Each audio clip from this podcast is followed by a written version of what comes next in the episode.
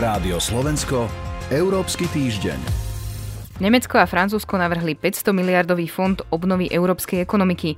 O spoločnom financovaní hospodárskej obnovy diskutujú európsky lídry už asi dva mesiace a v záchranných plánoch už začína byť zmetok. Čo fond obnovy prinesie, iné ako to, čo sme už počuli? Pýtať sa budem Radovaná Gejsta z portálu Euraktiv. Dobrý deň. Dobrý deň. A od mikrofónu pozdravuje Sonja Vajsová. Európsky týždeň.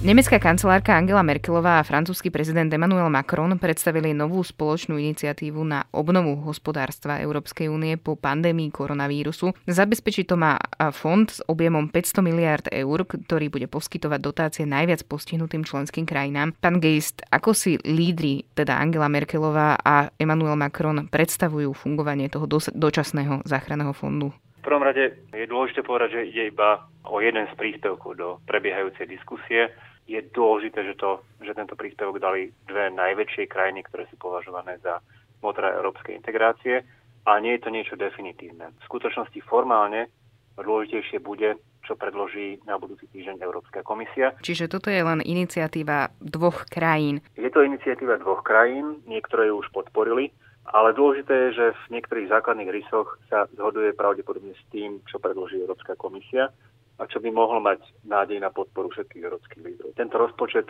nebude nejakým samostatným ad hoc vytvoreným fondom fungujúcim mimo štruktúry Európskej únie, ale bude fungovať podľa podobných princípov, ako funguje rozpočet Európskej únie. Druhá vec, ktorá je dôležitá, je, že Nemecko eh, prvýkrát ako keby pristúpilo na myšlienku, že financovanie pomoci európskym krajinám by mohlo byť alebo tie peniaze na financovanie pomoci by mohli byť zozbierané vo forme dlhu. To znamená, že nebudú to príspevky členských krajín, nebudú to peniaze presmerované z iných eh, programov Európskej únie, ale dlh, ktorý si Európska komisia vyberie na finančných trhoch, niečo takéto navrhne pravdepodobne aj Európska komisia. Eh, Ursula von der Leyenová už o tom hovorila. Ostáva preto už iba tá posledná otázka a tá je aj vecou sporu medzi rôznymi skupinami krajín v Európskej únii, v akej forme budú tieto peniaze potom poskytované členským krajinám, či vo forme grantov alebo vo forme pôžičiek, a aké budú podmienky zviazané a tak ďalej. Práve proti tým grantom sa postavila štvorica krajín aj proti tej iniciatíve nemeckej kancelárky a francúzského prezidenta. Konkrétne teda je to najmä Rakúsko, Dánsko, Holandsko a Švédsko. V čom je v tomto smere problém? Túto diskusiu vedú európske krajiny už, ako ste spomínali, minimálne dva mesiace. Je toto kríza, ktorá vytvára potrebu nejakého iného prístupu k záchrane ekonomík, než aký bol použitý v rokoch 2010 až 2012, alebo je to iba ďalšia kríza, v ktorej by granty alebo poskytovanie peňazí v úvodzovkách zadarmo vytváralo nejaký typ morálneho hazardu a možno v budúcnosti podporovať nezodpovedné správanie sa krajín. Rakúšania tvrdia a v tom sa s nimi zhodujú do isté Holandiania, Dáni, Švédi, že granty by vytvárali morálny hazard nemôžeme peniaze, ktoré rozbierame ako pôžičku, za ktorú sa zaručia všetci, poskytnnúť ďalej ako grant. Pretože podľa nich to potom nevytvára dostatočný tlak na to, aby ad jedna krajina, ktorá tieto, ktorá tieto peniaze dostane, dostane, ich použila na to, na čo ich použiť má, spôsobom, akým bolo dohodnuté. Je tu ale iný názor a za ten sa postavilo do istej miery aj Nemecko, ktorý hovorí, že teraz ale ide o iný typ krízy nie je kríza, ktorá by vyplývala z nejakého zlého rozhodnutia konkrétnych krajín, konkrétnych vlád. V skutočnosti to, čo chceme urobiť, nie je zachrániť krajinu XY, ale zabezpečiť stabilitu menovej únie, zabezpečiť stabilitu celej európskej ekonomiky. A je známe napríklad, ako sa k tomu stavia Slovensko? Slovensko podľa vyhlásenia ministerstva financí je ochotné podporiť nejakú, nejaký mix grantov a pôžičiek a pravdepodobne tam bude smerovať aj európsky konsenzus. Čo je dôležité a čo, na čo upozorňuje nielen slovenská vláda, ale aj iné vlády krajín strednej východnej Európy je, za akých podmienok budú peniaze poskytované, ako budú prerozdeľované v úvodzovkách národné obálky. Kto dostane podľa... viac a kto menej. Áno, presne tak. Čo bude kritérium? Bude kritérium to, aké zdravotné dôsledky mala korona kríza v niektorých krajinách. To by asi nebolo výhodné pre nás a niektoré ďalšie krajiny, ktoré pre, v tomto zdravotnom aspekte obišli relatívne dobre. Bude dôležité, aký bol prepad hospodárstva nejakej krajiny v dôsledku koronakrízy.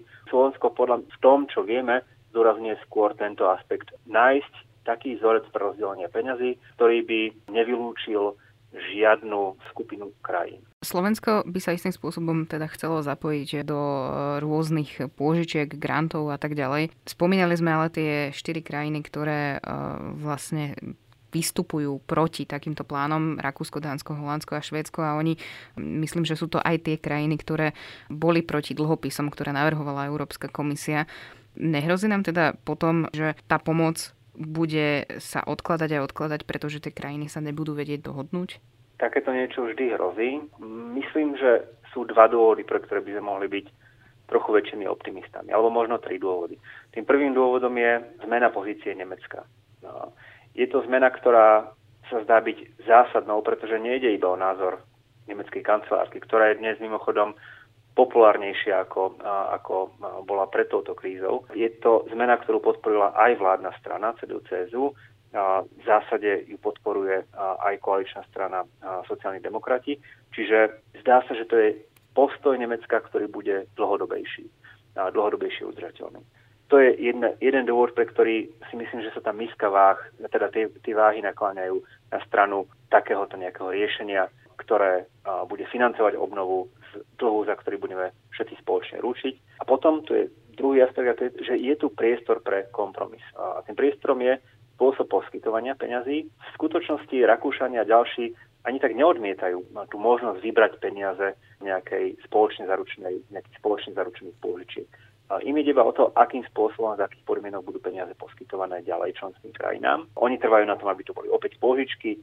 Existuje mnoho dôvodov, prečo by to pôžičky nemali byť, a, ale môže sa nájsť nejaký mix pôžičiek a grantov, kde granty pôjdu, ako som hovoril, do oblasti, ktoré, dajme tomu, bezprostredne súvisia so zdravotníctvom alebo s pomocou tým najzraniteľnejším skupinám obyvateľov a, a pôžičky budú určené na rozvojové projekty, projekty, ktoré majú pomôcť naštartovať ekonomiku.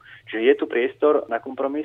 A tretí dôvod, prečo si myslím, že by sme mohli byť opatr- teda trošku optimistickejší, je, že a myslím si, že aj bude väčšia snaha hľadať ten kompromis. Asi každý si dnes uvedomuje, že toto je extrémne hlboká a vážna hospodárska kríza, asi najvážnejšia v povojnovej histórii. Nedávno, pred pár dňami, de facto boli zverejnené štatistiky európskej ekonomiky za prvý štvrť roku, roku 2020 a ukazuje sa, že ten hospodársky prepad je, je veľmi hlboký. V niektorých krajinách dokonca hlbší, než sme čakali, napríklad aj na Slovensku. A to sme ešte iba v prvom štvrť roku.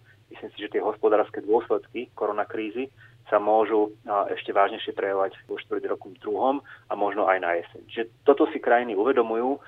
Dnes naozaj môže ísť o prežitie nielen menovej únie, ale aj integrácie ako takej. A tak dúfajme, že dôsledkom toho bude úprimné hľadanie kompromisu a spoločnej pozície a nie zastávanie názorov a pozícií, ktoré sú príťažlivé pre domácu politickú scénu, ale z, z celoeurópskeho hľadiska sú buď kontraproduktívne alebo priam nebezpečné.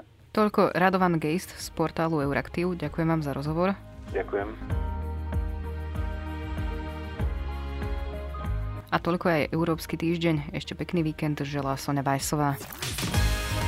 Európsky týždeň.